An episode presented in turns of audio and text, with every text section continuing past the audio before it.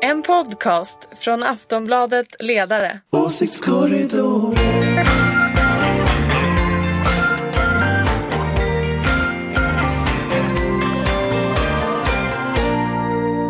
Hej och välkomna till Åsiktskorridoren. Vi är i sköna maj, närmare bestämt den fjärde, men det bryr sig inte coronaviruset om. Prosit, Anders Lindberg. Eh, coronaviruset har oss fortfarande i sitt grepp utan någon som helst ljusning i sikte faktiskt. Det har gått tre månader sedan det första fallet i Sverige, lite drygt. Hittills har 2679 människor avlidit, 22 317 är konstaterat smittade. Men det här är ju siffror som dessvärre kommer att stiga eh, om bara en timme när Folkhälsomyndigheten håller sin första presskonferens för veckan. Vi ska dock som vanligt prata om det politiska läget i Sverige och med oss för att göra det har vi Ulrika Schenström. Hej! Hej hej! Hej! Du är VD för den gröna och liberala tankesmedjan Forest och Moderat. Så är det. Så är det. Och från, arbets, från arbetslinjen, här på sig, från Aftonbladets ledarredaktion menar jag. Det här är min arbetslinje. Det där var jättebra. Från Aftonbladets ledarredaktion har vi Ingvar Persson. Jajamän. Och Anders Lindberg. Ja, och jag kan Ja. säga att jag hostade förut var alltså inte att jag är döende i corona utan det berodde på att jag drack kaffe ur en mugg och satte i Och jag, halsen. och jag kan också intyga att Anders gjorde en Tegnell-hostning i armvecket och inte i handen. Som man Trots att ska. vi är på behörigt Som avstånd över nätet mot varandra. Så det var bra jobbat där Anders. Snyggt! Jag tror att det här är det åttonde programmet som vi spelar in var och en sittandes hemma i våra egna hem. Men det är bara att bita ihop, som de säger, och köra på. Vi ska börja med att prata om statsministern. Är han för otillgänglig i denna tid av kris? Eh, Enligt en undersökning som Ekot har gjort så tycker sex av åtta nyhetsredaktioner att det är för svårt att komma åt statsministern. De menar att det är stört omöjligt att få till en rejäl ansvarsutkrävande intervju med Löfven. Eh, är inte det här ett problem, hörni? Ulrika? Nej, därför att det, så här är det hela tiden. Antingen så är det så att statsministern är inte tillräckligt tillgänglig. Sen är han för tillgänglig och då undrar alla, vad gör han på jobbet? Ska han bara prata i media? Alltså en statsminister håller ju i möten hela tiden och kan ju inte vara ute och kommentera hela tiden. Och det finns ju väldigt många andra som kan kommentera som säger exakt samma sak som statsministern skulle säga. Eh, och jag som ju har jobbat åt en statsminister kan säga att det är alltid för otillgängligt. Eh, det är alltid för tillgängligt och då är det skumt. Men jag vill bara säga så här, statsministern har haft, jag kommer inte ihåg, man kunde höra det här på Ekot i morse om hur många stat, eh, pressträffar han har haft. Men jag kan säga så här, han måste ju också jobba. Det är därför han delegerar till andra att ta kommentarer. För det är inte så att han sitter på Rosenbad och inte gör någonting och sen ibland går ut och pratar med media. Utan att vara både statsminister och som han också är myndighetschef för myndigheten, eh, regeringskansliet, så har han ju alltså två jobb och väldigt mycket att göra. Så jag tycker Stefan Löfven har varit alldeles lagom tillgänglig. Mm. Eh, Ingvar? Ja, nej men det, det är väl, jag tror det är 14 pressträffar. Eh, så det är på, på rätt kort tid, så det är ju rätt exceptionellt egentligen. Alltså jag, jag tänker två saker om det där. Det första är att det ju egentligen är konstigt att eh, två utav åtta nyhetsredaktioner tycker att statsministern är tillräckligt eh, tillgänglig. Jag säger, den ena Alltså, var den- vår egen Aftonbladet ska vi ju tillägga. Ja, jo då, och den andra var Sveriges Radio. Men inte, des, inte desto mindre så är det ju en journalistisk eh, liksom, reflex att alltid säga att, att vi skulle ha mer tillgång. Eh, när journalister tycker att de har tillräcklig tillgång, det är ju egentligen det konstiga. Det andra är att jag tror att vi, alltså det är ju alldeles uppenbart att man har gjort en arbetsfördelning i regeringskansliet där eh, statsministern egentligen inte svarar på särskilt mycket sakfrågor utan går ut och uppmanar medborgarna att hålla fred på sig och socialt eh, distans och allt möjligt sånt där. Jag tror att vi ska vara ganska glada att vi inte har en statsminister som är med i alla intervjuer hela tiden. För alla som har jobbat med politiker vet att, att eh, är man det så kommer man så småningom att känna ett behov av att börja prata och lägga sig i och komma med förslag och hitta på saker. Eh, om inte annat för att inte bli uttråkad. Och det är nog det dåligaste som skulle kunna hända just nu. Alltså det är väl lite det man har hamnat i i USA med, med en president som har just dagliga pressträffar och säger jättekonstiga saker. Men är det inte ändå skillnad på, ni säger att han ändå ställt upp på presskonferens, alltså det är skillnad på när, när regeringen kallar till presskonferens och de har ett budskap som de vill berätta och, och journalisterna får komma dit och lyssna och ställa frågor på uppstuds mot att kunna förbereda en rejäl intervju med ansvarsutkrävande. Det är väl ändå skillnad? Anders? Ja, nej, men det är en skillnad och, och jag menar, jag, podden till ära så har jag faktiskt frågat regeringskansliet hur många intervjuer och hur många pressträffar och lite sådär, alltså den typen av uppgifter. Eh, och, och, det är 20 stycken intervjuer eh, som, som har varit under de här två månadernas kris då. Och det är ju med alla redaktioner kan man säga som har just haft sådana här långa intervjuer av olika slag. Eh, men men det, det, jag, det jag reflekterar över det, det, är en annan grej egentligen detta och det är att i det här medielandskapet som vi har idag så förväntas politiker vara tillgängliga eh, hela tiden. Och det där, det där är ganska fascinerande. För eh, om man tänker titta på förr i tiden då, då, då, då fanns liksom lördagsintervjun, då fanns Agenda. Det var de här stora lägereldarna på något sätt som vi samlades kring, vi som var politiska nördar. Men idag så vill ingen vänta till lördag med att få besked. Och ingen vill vänta till Agenda utan man vill ha besked nu eh, i Aftonbladets webb-tv. Och, och, det finns ganska många som drar på det. Så att liksom, från det här gamla liksom, landskapet som på något sätt fanns så har vi idag ett landskap som är 24 timmar om dygnet som är väldigt många olika redaktioner som ställer frågor.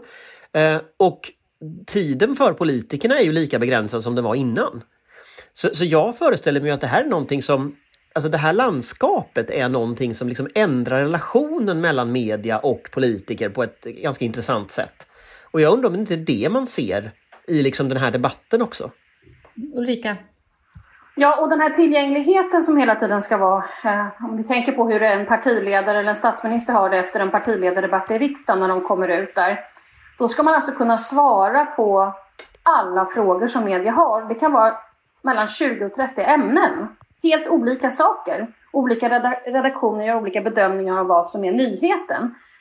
Så att istället för att kanske göra sitt löpande jobb inför regeringssammanträde, allmän beredning och sånt, eh, just från statsminister, eh, så är det ju så att man sitter och går igenom vilka frågor man behöver vara expert på. Och det här kommer ju inte funka till slut, utan man måste också tänka på att den här personen som är statsminister eller partiledare också har ett jobb att göra. Det är inte en presstalesperson. Jag hade också reagerat på om en presstalesperson, som de ju har i, i, i um, Vita huset till exempel, inte var tillgänglig. Då hade det ju varit lite konstigt.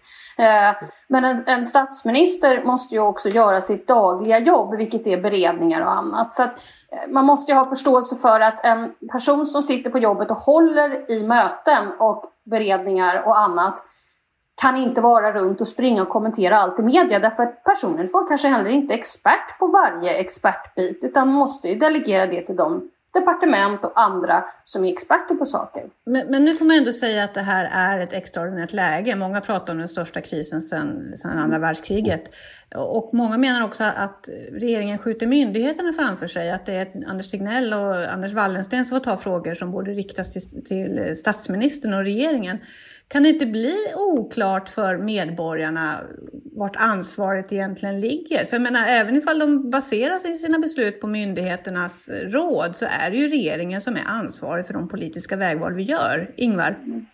Ja, det är klart, om det vore så att man inte tog kommentarer, om det inte vore presskonferenser i stort sett dagligen med ministrar som, som liksom ger besked eller sådär, då, då skulle det kunna bli oklart. Men nu är det ju precis så. Eh, så jag, jag, tycker, det finns, ett gammalt, det finns ett gammalt skämt om förra rikspolischefen Björn Eriksson. Eh, där man säger att eh, när han såg en journalist så sprang han. Och han slutade inte förrän han hade kommit ikapp. Mm.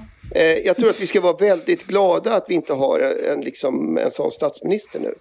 Mm. Det där skämtet, den där, men, men, det där men, skämtet... Om man, men om man alltså, tittar, jag, jag tänker också en annan sak. Alltså hur ransonerar... Hela den här grejen är ju någon slags tanke om att regeringen har en strategi att ransonera statsministern. Eh, därför att han då är för dålig, antar jag är liksom den underliggande frågan.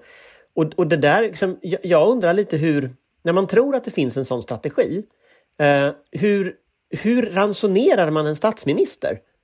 Alltså om, om, man tar till exempel när man är i riksdagen, det som, som Ulrika sa. Eh, då, då kliver de ju in i det här rummet och där sitter hela mediakåren. Eh, och riksdagen måste man vara i som statsminister. Eh, han rapporterar efter EU-toppmötena, han, han gör andra sådana så här skyldigheter. Så att, liksom, hur, hur, hur gör man? Jag vet att Ulrika har jobbat nära en statsminister så. Eh, men liksom, jag, se, jag, jag kan liksom inte riktigt förstå hur en sån strategi skulle vara uppbyggd egentligen. Fast handlar det inte om läget just nu i den här krisen? Det är väl ändå det kritiken handlar om. Inte liksom statsministerns medietid i allmänhet, utan just nu i synnerhet under coronakrisen. Fast jag, jag tror nog... Jo, jag fast tycker- jag tror inte det kan vara olika, utan det måste typ vara samma. Det är just det som är hela grejen. Ehm, och i, särskilt i kristider så är det ju så att, att det kanske behövs jobbas ännu mer. De här människorna jobbar ju dygnet runt. De, de sitter ju fast och kommer ju inte ut förrän det här är över. Eh, så att, så att eh, nej, jag, jag, tror att man måste börja tänka om lite där. Och det kanske är så att man skulle behöva en presstalesperson Eh, precis som i USA, som, som är tillgänglig hela tiden så att alla håller sig nöjda och inte bråkar. Mm. Ni ser inte någon smygande tanke om att liksom avpolitisera den här krisen på något sätt? Att det inte ska vara, utan mer se det som någon slags, ja men att det är myndigheterna som sköter den. Och, alltså, för till, Alltså, till syvende och sist så ska ju jag- jag- ansvar utkrävas. Ja, alltså jag tror ju att det är så att ansvar kommer att utkrävas när det här är över. Men att utkräva ansvar under en pågående kris, eh, det, det blir alltid knepigt därför att du har inte hela bilden. Eh, Jag tycker ju många medier gör ett väldigt bra jobb när det gäller att utkräva ansvar. Vi såg eh, Eskilstuna-Kuriren till exempel har granskat kommunerna i Sörmland som ju verkar vara någon form av maffiaverksamhet mer eller mindre som kommunerna där ägnar sig åt och har liksom snackat ihop sig om att då inte lämna ut eh, offentliga uppgifter till media och så. Och det har ju tidningarna avslöjat och det blir en jättedebatt om det. Eller, eller SVT som avslöjade det här att Arbetsmiljöverket har kokat ihop med, med arbetsgivarna att folk inte ska ha skyddskläder och sådär. Alltså, det, så att jag tycker den granskningen finns. Men den här stora debatten, eh, liksom som, den kommer ju efteråt och då kommer det ju vara väldigt tydligt. Stefan Löfven är ansvarig, regeringen är ansvarig och, och Anders Tegnell kommer att vara sommarpratare så att säga. Nej, han kommer vara med i Let's Dance. Men, men så här, jag tror att... Eh, ja, men jag tror han kan vara faktiskt. Eller också är det Johan Giesecke som är med i Let's Dance. Någon kommer vara med i Let's Dance. Eh, men det är klart att utkrävande kommer alltid i efterhand och jag tror att det måste vara så det, det jobbas på. Eh, krishanterarna, man kan inte lämna över krishantering till någon annan. Sen verkar det ju som folk inte förstår hur vårt statsskick ser ut och att vi har fri, fristående eh, eh, myndigheter som arbetar och att det är så vi jobbar. Ja, och att man delegerar då från statsrådsberedningen till eh, sakdepartementet, socialdepartementet i det här eh, fallet, som sen i sin tur delegerar till myndigheterna. Eh, och det, jag tror kanske man skulle ha, om vi har gympa på SVT, jag kanske skulle ha en statsvetenskaplig liten sån här, så här funkar Sverige, från förslag till beslut. Och lite så här funkar Sverige i kristid. Ja, men för det var lite min, på, min, min så avslutande fråga eh, för det här. Att liksom, är den svenska förvaltningsmodellen ett problem här när det kommer till ansvarsutkrävande? Att ansvaret är spritt mellan kommuner, regioner, myndigheter, stat? Nej, men jag tycker inte att det är det. Alltså jag tycker, jag, jag, ty, jag, det är väldigt tydligt. Regeringen styr riket. Och, och det betyder att regeringen eh, är ansvarig eh, för den krishantering man väljer. Sen har regeringen i det här fallet valt en krishanteringsmodell som, som lägger tyngdpunkt på, på eh, medicinsk expertis.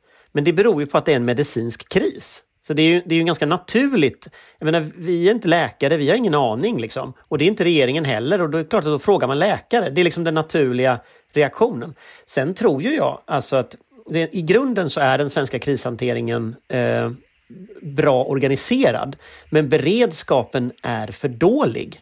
Alltså vi har en för låg nivå på civil och militär beredskap i Sverige. Och och det tycker jag har blivit, det är en av de sakerna tycker jag som har blivit allra tydligast under den här, under den här krisen. Att liksom vi har lagt för lite pengar under väldigt, väldigt många år. Vi pratar kanske 25 års neddragningar som vi nu får sota för här. Liksom. Men det är en annan sak. Det är inte att liksom organisera om vår förvaltningsmodell, men det är att liksom bygga upp liksom förmåga i den och göra saker. Men är det lika tydligt till medborgarna? Alltså, du säger att det, du tycker att det är en väldigt tydlig modell, men förstår gemene man det?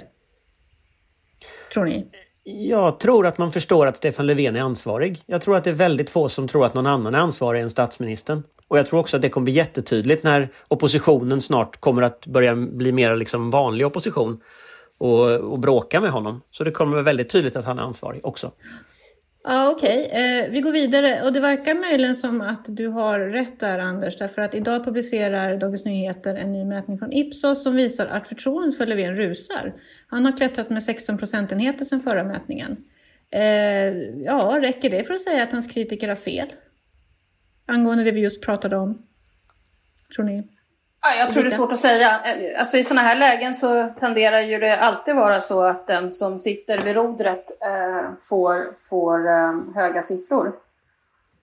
Och hittills har ju ändå saker och ting gått hyfsat bra. Så att eh, det är ju egentligen våra äldreboenden som ju har varit det största problemet får man ju säga. Och där bär ju alla ansvar kan man ju säga. Och det här kommer det väl bråkas om sen, för det är väl det som kommer bli den stora diskussionen om avknoppningar i välfärdsverksamheter. Har de gjort rätt eller inte? Och det också har vi pratat om väldigt många gånger i den här podden. Vem har gjort fel? Vem har gjort rätt när det gäller beredskapslager?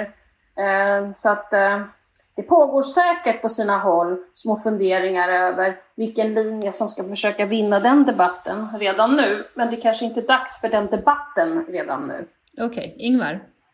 Ja, nej, men man kan väl säga på en punkt så, så, har ju, så visar väl det där att, att kritiken är felaktig. För precis som Ulrika säger, eh, den här typen av kriser normalt sett är ju bra för de som sitter vid makten.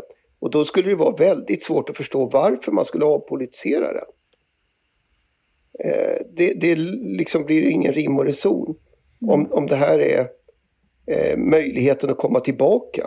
Men tror du att det, att det ger någon långsiktig effekt eller är det just nu som vi sluter upp bakom statsministern, vem, vem den är så att säga? Det, det tror jag är för tidigt att svara på. Alltså det beror naturligtvis på hur det här avlöper. Det, det är klart att, och hur det går med ekonomi och allt möjligt sånt där. Men ja, jag tycker erfarenheten säger att en, en sån här eh, en, en liksom djup kris eh, faktiskt ofta gynnar de som sitter vid makten. Mm. Hur viktigt tror ni sen, men, där, där, finns ju också en fråga, för det finns, ju, det finns ju egentligen tre spår tycker jag i den här diskussionen. Ett spår som säger det som Ulrika sa förut, att det, det är äldreomsorgen som är problemet. Det är där vi har misslyckats.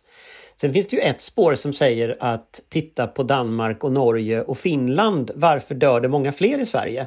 Och delvis är ju äldreomsorgen en förklaring, men delvis så är naturligtvis också det faktum att vi har en lite mindre tight lockdown Eh, är ju säkert en delförklaring till det här också. Så att, så att den här balansen mellan att få samhället att fungera långsiktigt eh, och bekämpa smittspridningen eh, och liksom klara de två sakerna.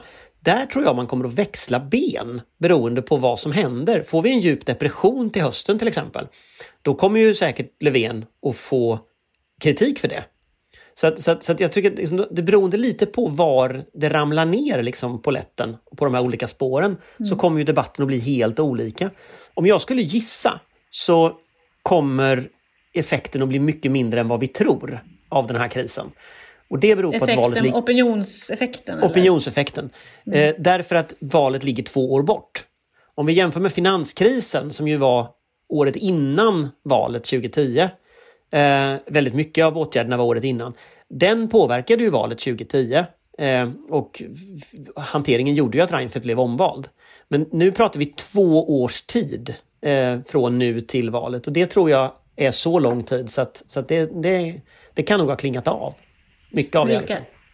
Fast Vilka? finanskrisen var ju 08 på sommaren så det var ju ungefär lika lång tid. Eh, då började ju den. Men vi ska inte bråka om det. Men den fortsatte 2009 och Absolut. 2010. Absolut. Så jag tror inte det här Absolut. fortsätter 20, 2022. Absolut. Men, men, men, men det började i alla fall. Sen kan det ju hända saker ut med den här krisen. Men jag tror att Anders har rätt i det här med vilken typ av lockdown man gör. Och vi har ju alltså, vi har ju kört samma vi har ju sakta, sakta, sakta gjort åtgärder och inte boom på något sätt. Och det är klart att när de då ska öppna upp det här sakta, sakta, sakta, alltså göra tvärtom, så är det ju eh, svårt, vet vi ju inte hur, hur de smitt, smittorna kommer att, att slå sen. Så att det kan ju vara så att vi är före, så att säga, i smittspridning än vad de är, för att de har liksom stängt ner. Mm. Ja, men sen, sen finns det ju sådana här eh, saker som, som liksom är svåra att beräkna. Jag vet inte om man har sportlov i Norge och Danmark. Och jag vet inte om man åker till Italien på sportlovet i Norge och Danmark. Eh, men i Sverige har vi ju det och, vi råk, och det råkade infalla precis en vecka som var liksom maximalt olycklig. Eh, så det, alltså det, det är ju så mycket där som eh, som det kommer att ta tid att utvärdera vad som egentligen är orsak och verkan. Men nog kommer vi att se de ekonomiska konsekvenserna av den här krisen fortfarande eh, 2022? Något annat är väl osannolikt? Ja. Nej, det, det, kommer vi att göra och då, och då tror jag att då är ju frågan vad väljarna tänker om det. Om de tänker att det här beror på corona och det var regeringens var så här oförskylld till detta. Eller om de tänker att ja, men regeringen har inte gjort tillräckligt mot den ekonomiska krisen och därför sitter vi där vi sitter. Eh, så, att, så att det är inte helt liksom, självklart att, att, att vi så diskuterar smittspridning 2022. Vi kanske diskuterar jobb och ekonomi och ja. Moderaterna är, har ett högt förtroende när det gäller Sveriges ekonomi till exempel. Uh, arbetslinjen hade Moderaterna, vann man två val på. Så att jag, jag tycker det är, liksom, det är väldigt, jag tycker det är svårt liksom, att göra den bedömningen. Ja. Det kommer väl i allra högsta grad handla om ekonomin sen, det är jag helt övertygad om. Och att folk kanske Alltså folk kan ju, om det håller på så här och vi stänger ner samhället i den här utsträckningen så kommer ju folk kanske dö i andra saker och folk eh, får slå igen sina livs... Eh, eh, liksom, sina företag som de har haft, eh, sina livsverk skulle jag säga. Eh, och, och, det kan ju också leda till, till väldigt mycket saker. Så att, eh, mm, mm. Coronan kan ja, ju leda till andra sjukdomar och, och också och, och sånt. Jo, och det är klart att en arbetslöshet på 15 procent eller någonting sånt där eh, är inte under några omständigheter ett bra eh, track record för en socialdemokratisk regering. Det är det inte, det kan vi ju lugnt eh, säga. Eh, vi lämnar det här ämnet för den här gången. Vi lär ju få återkomma. Eh, vi ska ut i världen nu. I helgen så gav USAs utrikesminister Mike Pompeo en intervju där han sa att det fanns massor med bevis för att coronaviruset kommer från kinesiskt labb. Sen gled han lite grann på om han trodde att det var ska eller han, han sa att underrättelsetjänsten antagligen hade rätt när de sa att det inte var skapat av människan. Men han ville inte riktigt svara på om han trodde att Kina medvetet hade spridit det här viruset. Eh, varför uttrycker sig USAs utrikesminister så här otydligt på en sån här otroligt stor och viktig och känslig fråga? Anders. Därför att han är sur för att Kina inledningsvis spred ut att det var ett, ett, ett, eh, ett, ett amerikanskt virus som man spred ut i Wuhan. Och det gjorde även kinesiska talespersoner för regeringen. Så det var inte bara liksom knäppskallar på nätet som spred ut det här utan det gjorde också Kina. Och då eh, ser det ju ut som att det här är en vedergällning från USA. De, de engagerar sig i ett informationskrig så att säga med samma, med samma mynt. Och sen är ju frågan då, finns det något belägg för att det här skulle vara uh, antingen då skapat i ett labb eller att de har haft det i ett labb och så har det ramlat ut av misstag eller att de ramlat ut Han medvetet. pratar om undermåliga kinesiska labb och att de var ju kända för att ha sådana. Och, ja, han jo, nej, men exakt. Och det har ju pågått en stund. Så det, det är lite olika konspirationer. Alltså det, det, det, är lite olika konspirationsteorier. Men, men finns det några belägg för dem så får ju USA i så fall presentera de beläggen.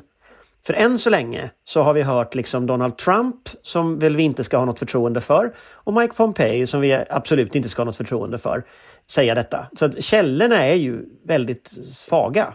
Men har de belägg då får de ju presentera de beläggen.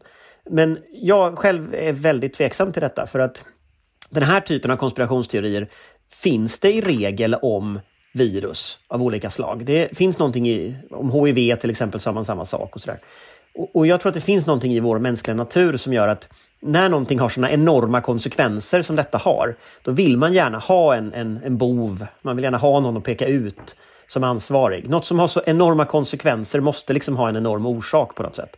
Och att det bara är naturligt, det blir liksom... Men vad ja. betyder det liksom för internationella samfundets förmåga att eh, samarbeta och få, få bukt med det här? När liksom de två största länderna står och kastar skit på varandra på det här sättet. Ja, det är inte jättebra. Nej, det är verkligen inte bra. Och jag tror att eh, eh, folk faktiskt kan känna sig oroliga när det är sånt högt tonläge om jag ska vara riktigt ärlig. Sen ska vi väl inte glömma att, att USA är på väg mot ett val. Alltså det, det är ju naturligtvis mycket bättre att föra en valkampanj på att allt ont har kommit utifrån och är i vart fall inte mitt fel. Om man Nej, ska... och det är därför det blir så intressant att se hur de spelar med det här eller inte spelar med det med tanke på valet. Det är 3 november, eller hur? Om jag inte missminner mig. Mm. Mm. Låter bekant. Men, men, men sen, sen, funderar jag på en annan sak med detta också och det är ju att om, om man har den här typen av informationskonflikter som vi allt mer ser oavsett vad det finns för belägg och inte belägg så är det ju en del av en informationskonflikt just nu. Där man sätter ett narrativ om eh, vad Kina är för land och vad Kina gör. Eh, och det, det, är, det där är väldigt farligt för släpper du ut det där ur flaskan då går det inte att stoppa tillbaka igen. Och du kommer ganska snart, nu har inte jag sett några mätningar på detta, men du kommer att ha en ganska snart en stor andel av befolkningen i Europa och USA som tror på de här konspirationsteorierna och som kommer att agera därefter. Och, och det kan bli väldigt farligt eh, när man så här håller på och släpper ut den här typen av, av, av eh, ja, informationsbomber eller informationsattacker. Och där tänker jag att eh, det pågår en utredning i Sverige om att återskapa styrelsen för psykologiskt försvar eh, just nu.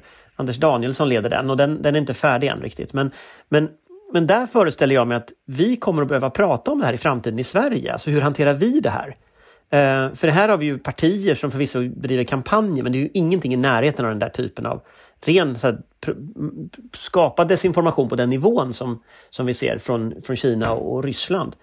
Men, men jag tänker att vi måste nog hitta system för att hantera det här. Ja, men så vad, vad, vad skulle, så att vi hade en styrelse för psykologiskt försvar, vad skulle den kunna göra i ett sånt här läge? Jag menar, folk har ju fri tillgång till eh, Twitter och sociala medier och kan läsa vad som helst. Det finns ju två viktiga saker den kan göra. Det ena är ju att berätta om hur man ska skydda sig, det som MSB gör idag. Och den enheten som så, så att säga... skydda gör... sig mot desinformation? Eller? Ja, kontrollera källor, eh, inte sprida saker du inte är säker på, alltså den typen av saker. Så ett informationsuppdrag. Men sen så kan ju naturligtvis också en myndighet faktiskt ta reda på hur det är. Alltså man kan ta reda på vad det är för information som sprids. Och där har ju svenska underrättelsetjänsten och, och framförallt Försvarets radioanstalt har ju väldigt stora möjligheter att ta reda på eh, vad som händer ute i världen och vad som rör på sig. Det där är ju underlag sen för regeringen naturligtvis att fatta beslut på. Så att, menar, Sverige är ju, och FRA är ju en av världens absolut skickligaste eh, underrättelsetjänster digitalt så att säga. Eh, så det är klart att det går eh, att, att, ta reda på vad som gäller och vad som, vad som har hänt. Liksom. Mm. Jag tror att det får bli sista ordet för den här veckan. Eh, håll avstånden, nys järnverket och var snälla mot varandra. Tack så mycket Ulrika Schenström, Ingvar Persson och Anders Lindberg. Jag heter Anna Andersson. Vi ses nästa vecka. Hej då! Hej, hej. hej, hej.